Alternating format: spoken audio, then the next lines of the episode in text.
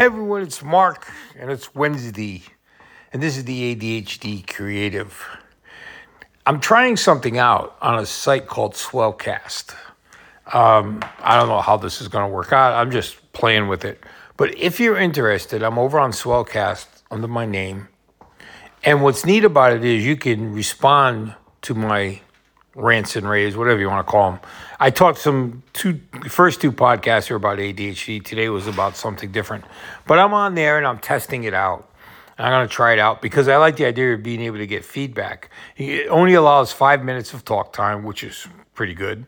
Um, that's usually about what I want to go, except when I go a little longer. But I can pretty much fit in five minutes, and you're able to respond and I'm able to respond to you if you have a question or if you like the podcast, you talk about it, you ask questions about it, you, then I can feedback. So it's pretty cool.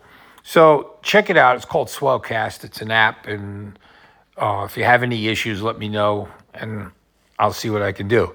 But any moving on, I was thinking today about the coaching class, and I'm going to post another video this week, uh, probably tomorrow. But I wanted to go over something about coaching and why I'm using communication skills first. Now, you might think, why would I need to be very good at communicating if I'm coaching myself? Hey, that's a good question. So here's the thing when you're communicating, you know, communicating with others is great. Communicating with yourself is a lot harder because you have to really be able to address issues that your brain is going to throw at you. And if you can't communicate to yourself, how are you going to communicate to others? The other thing is, if you need help with those thoughts or ideas or whatever, you need to be able to communicate them effectively to the people you need help with. Being that we have ADHD becomes a very, communication becomes a very important factor because think about it. You go to start talking about a project and things start getting wobbly in your head where you're bouncing off different ideas, and the next thing you know, you've presented 20 different things, which confuses the person listening to you, and then you got to start all over again.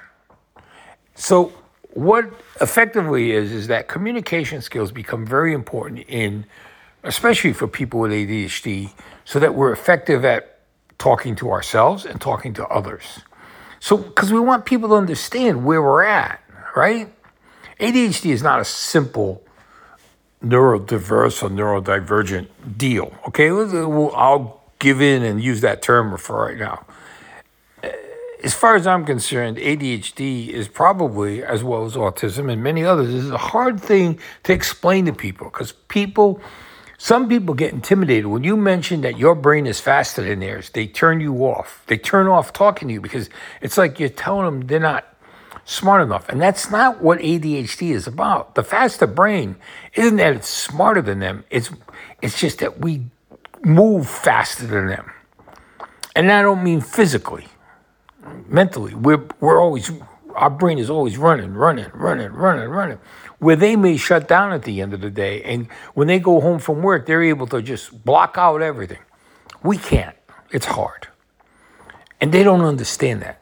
And that's what makes our brain faster, our thinking faster, our creativity faster.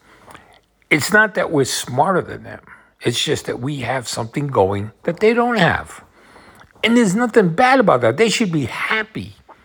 But a lot of people get intimidated when you try to explain this. And no matter how you explain it, it's still it's tough for them to handle. So you have to draw pictures sometimes, showing them how your brain is working. You know, like you show the like I've always done like here's my brain, and then I start drawing lines off of it with other circles, telling them, and this is everything going on in my brain. And they may see 20 other circles around that main circle, and they're like, whoa. And that's when they start understanding what we mean by faster brain. Your brain is constantly churning out ideas. And it's a gift, as I've always said, and it's a force. And they should be grateful to have you around because you can present many different options that maybe no one's thought about. And you become kind of the devil's advocate without being the devil's advocate because you're bringing fresh stuff as you're moving. Now, here's the thing when you look at this picture, you see a circle in the middle as the main brain, and then you start showing all the things going on around you. But then all those things, let's say you got 10 circles around that brain. Off those 10 circles, maybe two or three are blossoming out, or four, or five, or six. So you keep growing and growing. And the next thing you know, you've got this big map of all these circles with ideas off of one idea because that's how our brain works.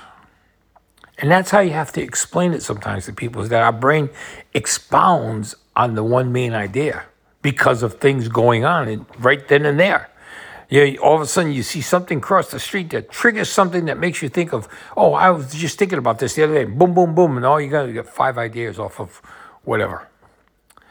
Now, that's the way I know my brain works. I don't know about your ADHD. I mean, we're all different, and we're all gonna we're all gonna draw conclusions on how we react to things. I when I talk to people, I see their faces, and right away, if I see them feeling intimidated or questioning, I get right to the point. Look, I got ADHD, I got a little autism. So, you're gonna have to listen real closely, and I'll make this the best I can in explaining where I'm at.